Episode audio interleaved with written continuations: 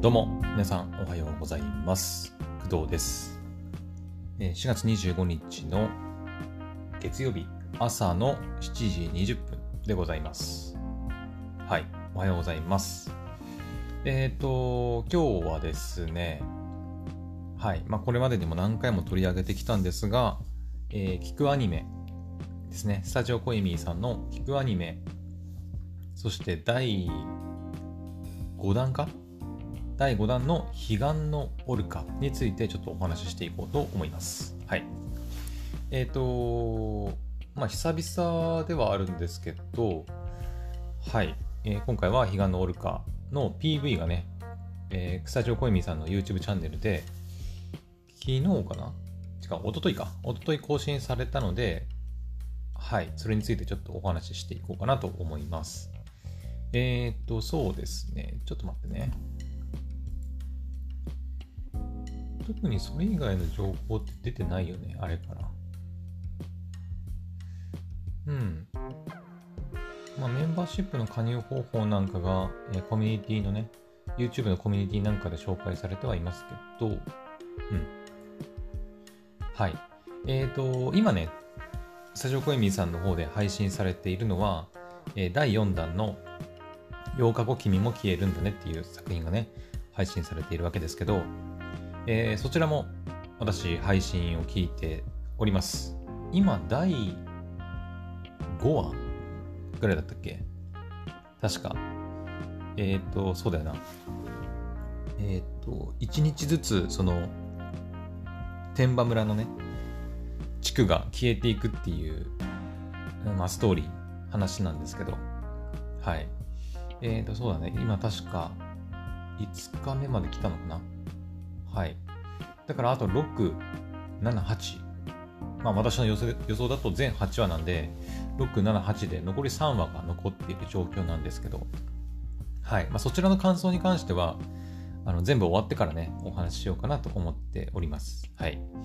えー現時点ではね、めちゃくちゃね、あの、面白いんだけど、めっちゃ怖いんだよね。うん、めっちゃ怖いんで、あの、楽しいは楽しいんですけど、なんか、などういう意味なのかな。エンターテインメントとしては、まあ、楽しいんだけど、あの、まあ、聞いてる感情としては怖い。恐怖みたいな感じ。うん。まあ、そのドキドキを味わうのが、まあ、ね。まあ、コンテンツとしてのやっぱホラー作品、サスペンス作品なので、まあいいんですけど、全然。うん。はい。まあ、今回は、えっ、と、それの話ではなくて、えーこれから、えー配信予定の第5弾の彼岸のオルカについてちょっとお話ししていきます。はい。えーと、まあ、とりあえず出て、YouTube で配信されているまあ PV を見てもらった方が早いとは思うんですけど、えーと、いくつかね、情報がまあ更新されまして、まあ、このね、クドラジオ配信と音声配信なので、ちょっとビジュアル面とかをちょっと見せることはできないんですけど、えーそうだね、私の方から何かお伝えできるとしたら、えーっと、配信日が、はい、まずね、まず配信日が決定しました。4月30日土曜日スタートというふうに決定しまして、でしかもね、夜12時っていうね、これびっくりだね。配信時間も変えてきたね。うん。えーっと、確かね、前、私その、彼岸のオルカ配信されるんだったらいつかなっていう予想をしてたんですけど、まあ、違いましたね。うん。まあ、そんなに大幅にずれ込んだわけではないけど、今週のカーキンで、今さっき言った8日後君も消えるんだねが、まあ、配信されて、で来週、えー5月の3日の火曜日で、まあ、最終回を迎えるっていう風に、まあ、予想しているんですけど、あの第4弾の方ね。はい。で、えっ、と、確か前ね、彼岸のオルカが配信されるんだったら、8日後君も消えるんだねが終わった後ですよね。普通に考えたら。うん。なので、5月入ってから、えっ、と、まあ土曜日か金曜日ってことを考えると、6、7、5月の6日か7日かなっていうふうに予想してたと確か記憶してるんですけど、うん。ただ、えー、配信日は4月30日の土曜日という風になりました。はい。なので、まあ、あえてやっぱりその、今回の第4弾、8日後君も消えるんだねが、カーキンで配信されるっていうことにやっぱ意味があったんだと私は思います。うん。まあ、同じ日にさ、おなんていうの、なんていうのかな。同じ日っていうか、まあ、ね、彼岸のオルカもカーキンとかで配信ってなると、さすがにちょっとユーザーとしても、まあ、なん、なんていうのかな。まあ、嬉しい人は嬉しいと思うんだけど、ね。同じ日に2つコンテンツが見れるっていうのはいいと思うんだけど、うん、まあ、そこはちょっとね、欲張りすぎなのかなって思うので、やっぱりこう、ちょっと1日置いて、うん。1日1個ぐらいがやっぱちょうどいいのかなと思いますので、で、えっ、ー、と、8日後君も消えるんだねが金曜日、あ、火曜日と金曜日で、えっ、ー、と、彼岸のオルカが、まあ、土曜日。うん。あ、待てよ。あ、待って、しかもさ、そうだ。あとね、これもびっくりしたんだけど、今、今見て気づいた。うん、今見てびっくりしたんだけど、毎週土日の0時、真夜中連載書いてる。え、どういうこと？どういうこと？ちょっと待って。土日の0時ってどういうことだ？土日の0時、真夜中連載。え、これ1週間に2話配信っていう、あの、受け取り方で合ってる？のかな、まあ、とりあえず、その、彼岸のオルカ結構配信の、あの、更新時間っていうか、が、これまでのスタジオコエミーさんの作品とやっぱ全然違うんだよね。うん。第4弾の8日後君も消えるんだねもまあ、これまでのね、1作品目、2作品目、3作品目と比べると、まあ、水、銅じゃなくて、火、金、まあ、夜9時の配信というところところは変わらずに、曜日がちょっと1日ずれたっていう風にはなってはいるんですけど、今回の彼岸のオルカはですね、まあ、この後もちょっといろいろ触れますけど、これまでのね、スタジオコイミーさんの作品とはなんかちょっといろいろ違うんだよね。うん。結構いろいろチャレンジしてるというか、新しい試み的なものが、なんか垣間見える作品だなと、なんかいろいろ見てて思うんですよね。うん。まあ、まずその一つがさ、さっき言った配信日。4月30日の土曜日の0時に配信スタート。ってなってて、で、寝る瞬間まで楽しい。で、毎週土日の0時から真夜中連載。で、特別期間限定で全話無料。最新話は 1, 1週間無料。あ、これはあれですね。前言ったと思うんだけど、あの、マスタチオコミーさんが、えー、っと、まあ、今までは全て無料で聞けるようになってたんですけど、まあ、それだとちょっとね、まあ、運営にも、運営っていうか制作にもいろいろお金がかかるということで、はい。まあ、ファンからね、ちょっとお金を募ろうっていうか、うん、どう言えばいいのかな。ファンとしても、あの推しにね、あの、課金させてほしいっていう人もやっぱいるみたいなので、まあ、そういった課金する場所を設けてくれたというか、うん、っていう話をまあ前前回、前々回ぐらいにしたと思うんで、まあ、そちらはそ、そっちの方をちょっと聞いてみてほしいんですけど、はい。で、あとは Spotify など各ポッドキャストでも聞ける。まあ、これはいつも通りですね。で、スタジオコイミーのメンバーシップはいつでも全話視聴可能と。これは YouTube のメンバーシップだと思います。YouTube のコミュニティの方見ていただければね、あのー、細かくどうやったらメンバーシップに入れるのかみたいなところ書いてあったので、まあ、そちらを参考にすればいいのかなと思います。はい。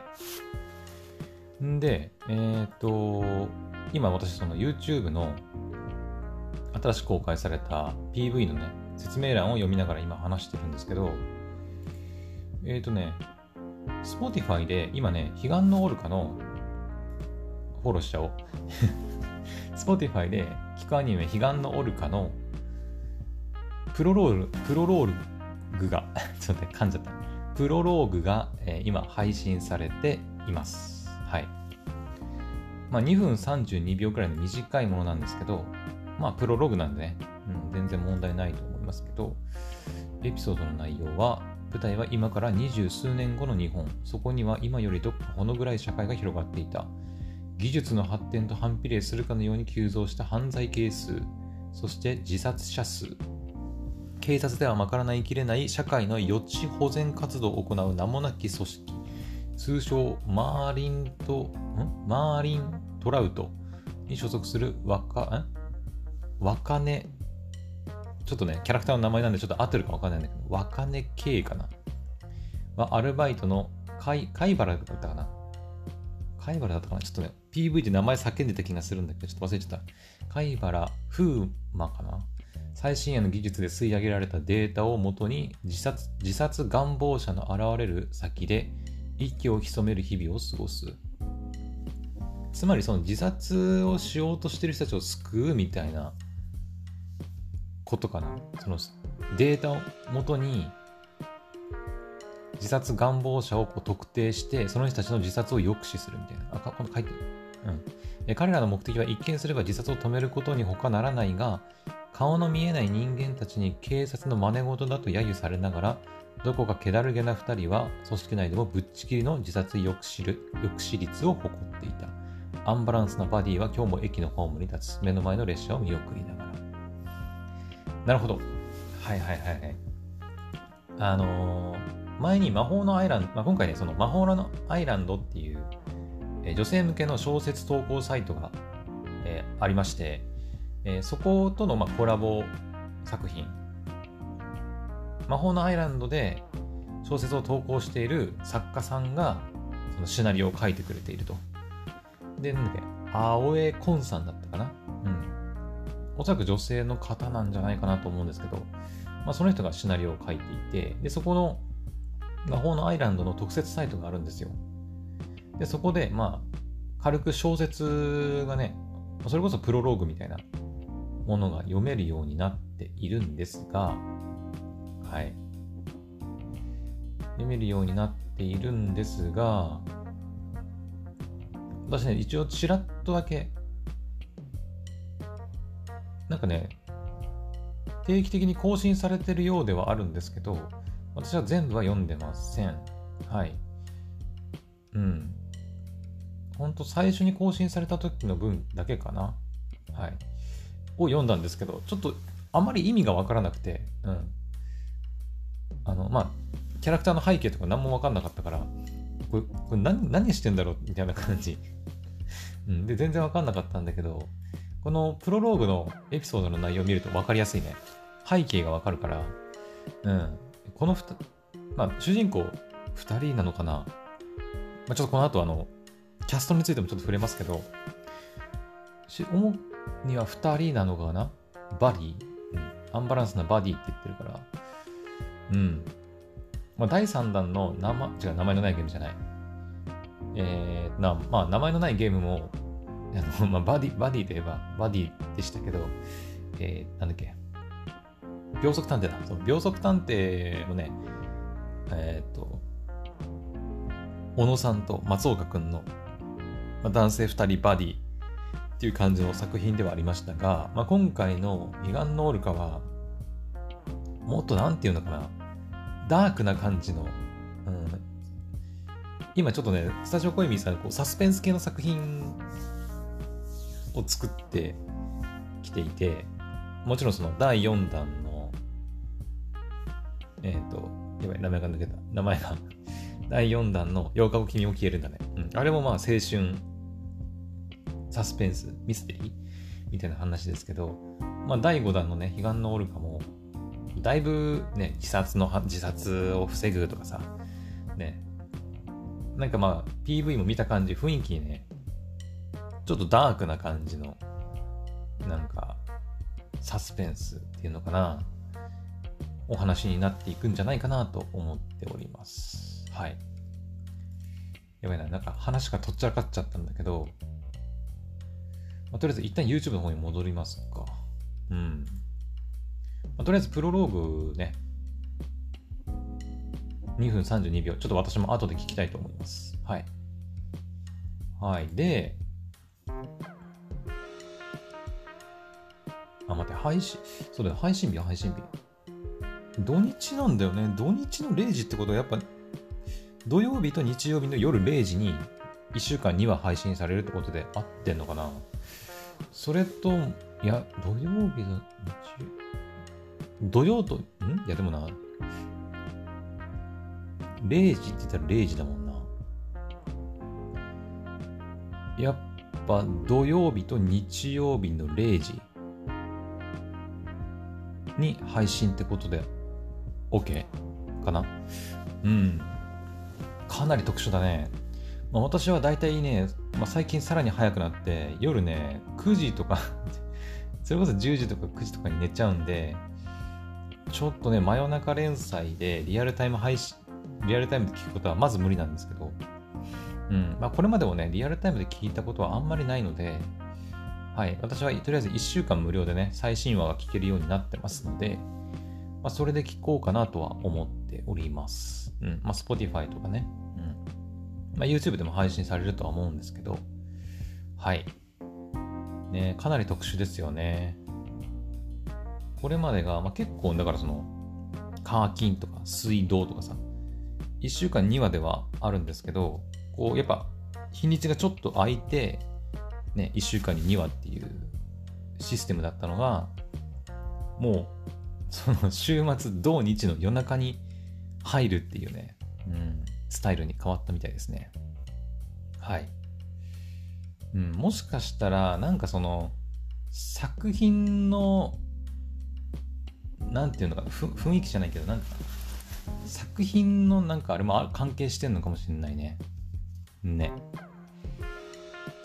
そのまあ、ダークな、さっきも言ったけど、ダークっていうか、サスペンス系というか、ね、作品でもあるから、あえて夜の12時に配信するみたいな。うん。そして土日にまとめて配信するのも何か意図があるのかもしれないのかなと、ちょっと勘ぐってますけど。はい。まあ、実際のところどうなのかは分かりませんけどね。うん。はい。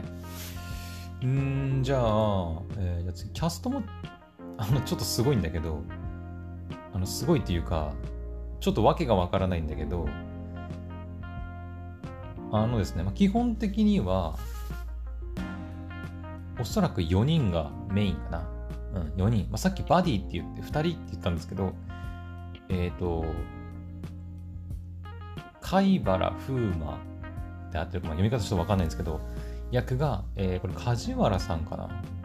ちょっと私あんまり若い男性の声優さんあんまりわからないんですけど、梶原学人さん。えー、あ、てか私と結構誕生日近いな。誕生日も近いし、しかも年齢も結構近いな。うん。あの、27歳で、11月28日生まれ。1994年の11月28日生まれて、私のちょう、ほんとちょうど1年ぐらい年下って感じじゃない。うん。私1993年の11月26日なんで、うん。まさかの、なんかちょっと親近感湧くね、なんか。うん。本当に約1年ほど、あの、年下っていう感じの生産。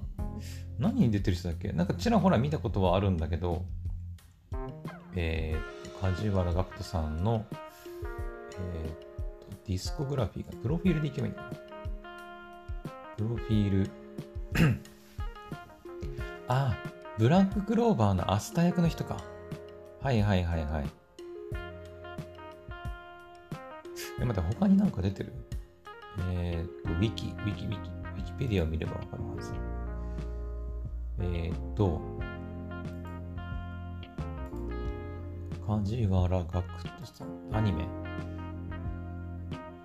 今期出てるのは？うん、オリエント、ちょっとわかんないな。あ、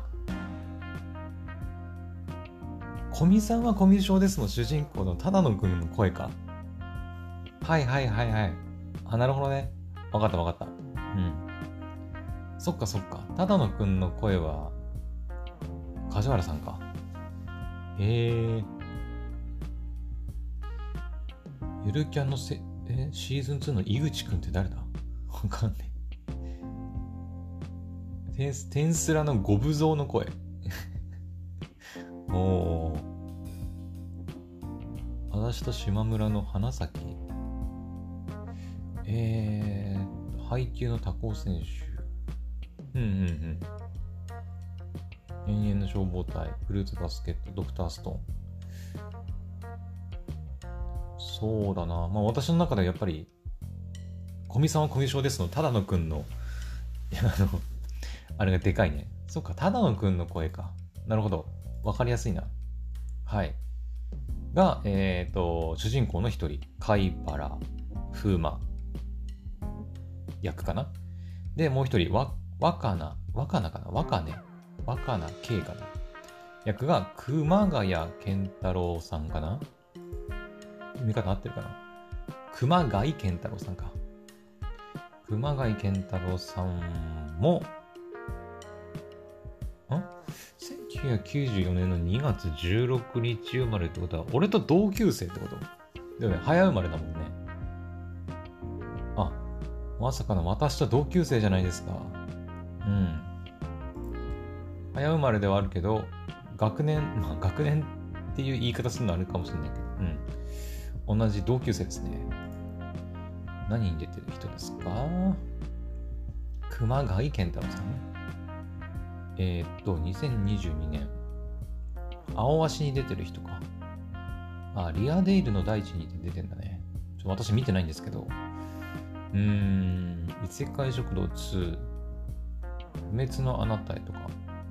あ聖女の能力あ魔力は万能ですのボルフ役。いや、わかんねえな。うーん、なんか知ってるキャラクターいるかな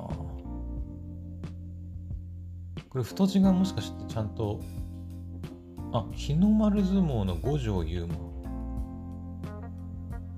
五条優馬って、あれあの、最初いじめっ子だったっていうか、不良でなんかちょっと主人公をいじめてたやつか。ちゃったっけ？いや、ちょっとわかんねえな。なるほど。あ、SSS グリッドマン。今井。ちょっとわかんねえ。うーん。からかい上手の高木さんのクラス男子。うん。ちょっと私にはあんまりピンとくる作品はなかったんですけど、なるほど。若な役？若なかな？わかんねえかな？ちょっとわかんないですけど、まあ、熊谷健太郎さんですね。はい。で、まあ、その二人、今言った二人が、まあ、主にね、まあ、バディ。この作品のメインのキャラクターだと思うんですけど、えっ、ー、と、まあ、その二人を、まあ、おそらく支える的な立ち位置になるんだと思うんだけど、ベテランの男性声優さん2人がキャスティングされていて、1人がヒラメゆさじゃあ、ひ、これなんて言うんだろう、ヒラメさ、左右かな？ちょっとわかんねえ。読み方わかんないんだけど、役が、小野大輔さん。うん、もうこれはもうベテラン中のベテランですね。もうね。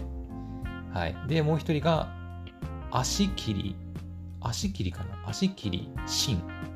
役かな？の岡本信彦さんですね。はい。まあ、このベテラン男性声優さん2人が、はい、キャスティングされております。はい、この YouTube チャンネルのね、ハッシュタグにも、えー、梶原さん、えー、熊谷さん、あと小野小野さん、あと岡本さんの4人のハッシュタグが付けられているので、まあ、おそらくこの彼岸のオルカのメインになってくるキャラクターはこの4人なんじゃないかなと思います。もちろんそのバディ2人がね、主人公っていう形ではあるんだけど、その二人をこう、補佐するっていう、補佐する、うん。なんて言えばいいのかな。うん、まあ、主人公っていう感じではないけど、主人公の、なんだろうね、まあ、ライバルとか、親友的な立ち位置。まあ、親友でもライバルでもないかもしれないけど、まあ、そういった立ち位置のキャラクターなんじゃないかなと思います。はい。で、まあ、この後なんですけど、その後、あの、びっくりなんですけどね、キャストめっちゃいるんだよね、この作品。うん。まあ今までのね、作品も、なんていうの、いわゆるその、エキストラっていうのかな。まあ、ガヤとかって言ったりもするかもしれないけど、まあ、そういった声優さんもね、まあ、ちらほらいるのかもしれないんだけど、今回ね、キャス役の名前もちゃんと書いてあって、キャストもね、ちゃんと書いてあるんですよ。うん。でね、大半がね、女性なんですよね。うん。さっき言った、まあ、4人はおそらくだ、おそらくっていうかな、男性だと思うんですけど、えっ、とね、岡本信彦さんの下に書かれ、以降の下に書かれているキャストさんは、一応パーって言っていくと、浅利優役の海道由衣子さん。ちょっと私、あの、実際に調べて名前とか読み方ちゃんと調べないので、読み方合ってるか分かんないんですけど、まあ、そこはちょっと勘弁してください。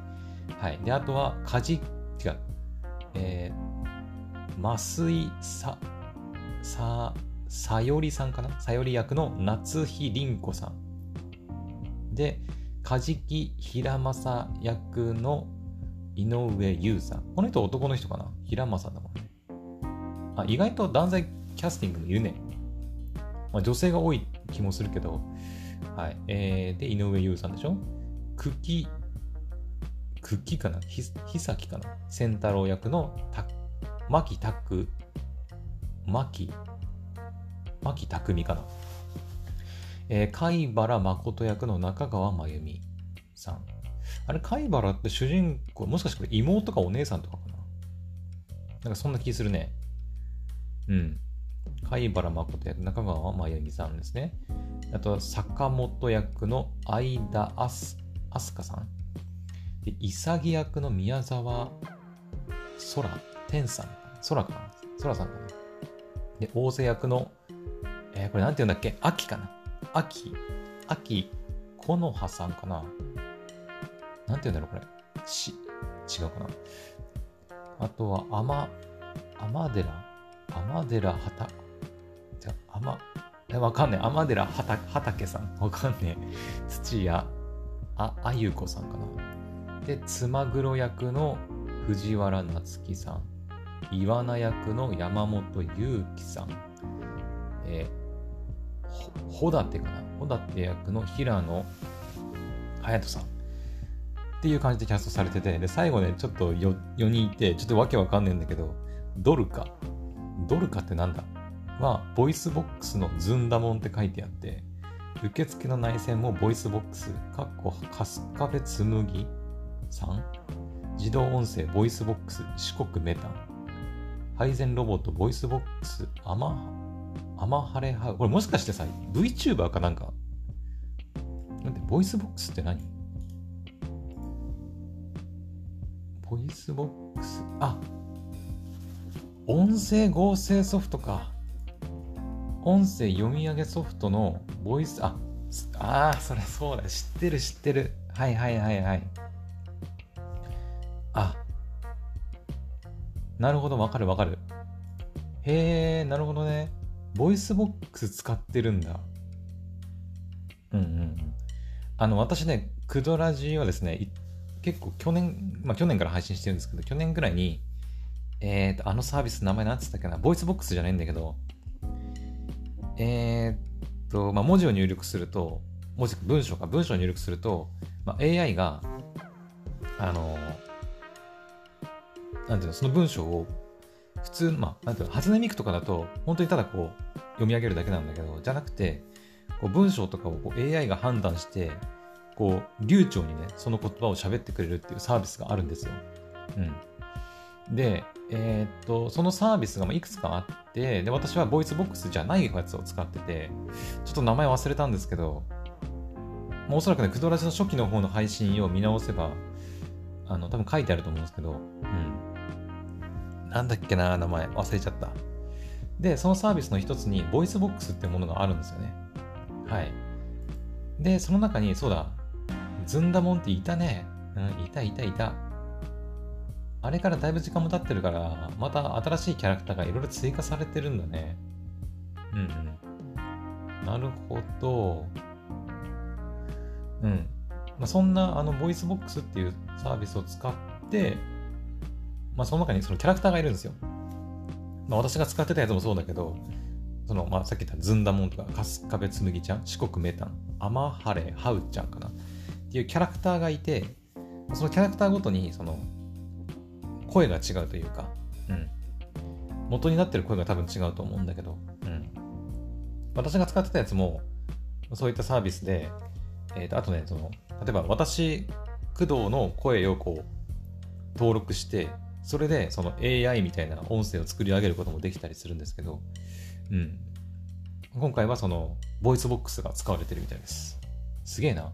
まあ、ドルカっていうのが何かわかんないけど、それ以外にも受付の音声とか自動音声、音声、配膳ロボット。まあそうだね。うん。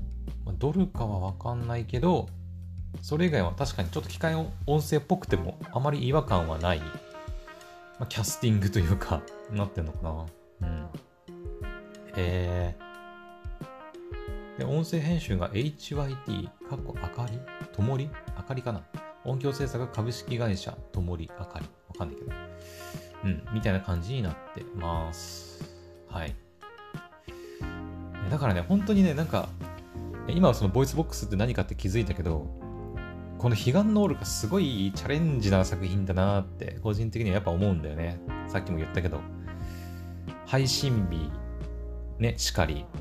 だって夜中の土日ね、0時に配信するっていう、ね、なかなか、まあ、スタジオコミとしては結構なかなかのチャレンジだなと思いますね。今までがやっぱ夜9時だったんでね。しかも、カーキンとか、銅、水道とかね。だったんで、まあ、土日の夜中の0時に配信するっていう、はあみたいな感じですし、あとキャスティングもね、なんかキャラクターいっぱいいるし、あとはその自動音声っていうね、AI によるその文章読み上げサービス、 VOICEVOX を使ってるあたりとか、うん。なんかすごいよね。なんかよなんか余計になんかそういう意味でも楽しみになってくるなと思いますね。はい。まあおそらくね、その女性向けな作品になってるとは思うんですけど、前もねちょっとちらっと言いましたけど、魔法のアイランドっていうサービス自体が、そのやっぱ女性向けの小説投稿サイトなので、まあ、若干、うん、その女性向けなまあ、メインキャラ4人男性っていうのもあるし、うん、若干ね、やっぱ女性向けの作品になってると思うんですけど、まあ、私はやっぱり、うん、なんか、作品としてもそうだし、そういうスタジオコイミーさんのチャレンジとしての楽しみもね、なんかあるなと思います。はい。なんかどんな話になるのかすごい楽しみだなと思うんですよね。なんか他にもなんかいろいろ隠し、隠してるっていうか、なんかチャレンジしてる部分あったりするのかなと思ったり。Spotify でプロローグが配信されるのも多分今回が初めてじゃないかなと思うんですけど。ですね。Spotify でプロローグ配信したり、あとその魔法のね、アイランドさんとコラボっていうかね、うん、してる部分も、もう今までにはなかったところだし、だからやっぱスタジオコイミさんとしても、なんかちょこちょこチャレンジしてる部分が、この作品の中に、あの、いろいろチャレンジしてる部分が詰め込まれてるなと、個人的には思いました。はい。うん。あ、あと音楽だ。そう、音楽触れてなかったね。えー、っとね、音楽は、これね、これ音楽早く聴きたいんだけど、これ聴けんのかなどっかで。えー、アーティスト、ケダルイさんっていうのかな？ケダルイさんの半端ものっていう曲らしいんですけど、えー、っとね、ケダルイさんの YouTube チャンネルがあるみたいなんですけど、うん。待って、ケダルイさんって、男性？女性？ちょっとわかんない。あんま関係ないけど、どっちどっちでもいいんだけど、あはいはいはい。ケダルイさんの YouTube チャンネルのコミュニティの方に書いてありますね。えー、2022年4月30日19時に新曲半端もののミュージックビデオを公開します。初めてのプレミア公開でドキドキしますと書いてありますね。えー、っと、スタジオコエミーの彼岸のオルガの配信が4月30日土曜日の0時。だから、土曜日の0時。で、30日土曜日の19時。そうか。だから、えー、っと、配信のさ先に配信されるのは、彼岸のオルカだね。彼岸のオルカが土曜日の、まあ、夜0時に配信されるわけですよ。うん。配信されて、まあ、おそらく作中でも曲が流れるとは思うんですけど、うん。で、その日の、えー、夜7時、まあ、19時に、まあ、ケダルイさんの YouTube チャンネルの方で、えっ、ー、と、その作中で使われてるケダルイさんのハンパモノっていうね、音楽のミュージックビデオが公開されるらしいんで、はい。まあ、とりあえずはだから4月30日ですね。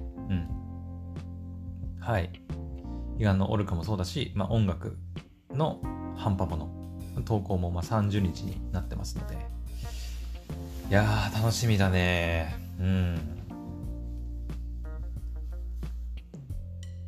だから金曜日に、8日後君も消えるんだねの第7話か、ね、が配信されて、ん？金曜日の夜9時だよね。夜9時に、だから、8日後君も消えるんだねが配信されて、そっか。じゃ金曜日、今週の金曜日か。今週の金曜日は、もう、だから夜のえ21時、9時に、えっ、と、8日後君も消えるんだねが配信され、そして3時間後のその0時、まあ、土曜日になったとな、えー、なった0時に、この彼岸のオルカの第1話が配信されるってことだ。うん。なるほど。今週の金曜日は結構、ね、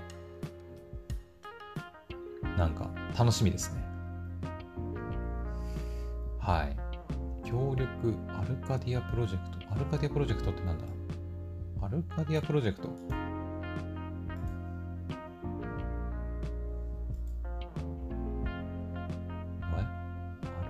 れ音声、ああ、ちょっとわかんねえな。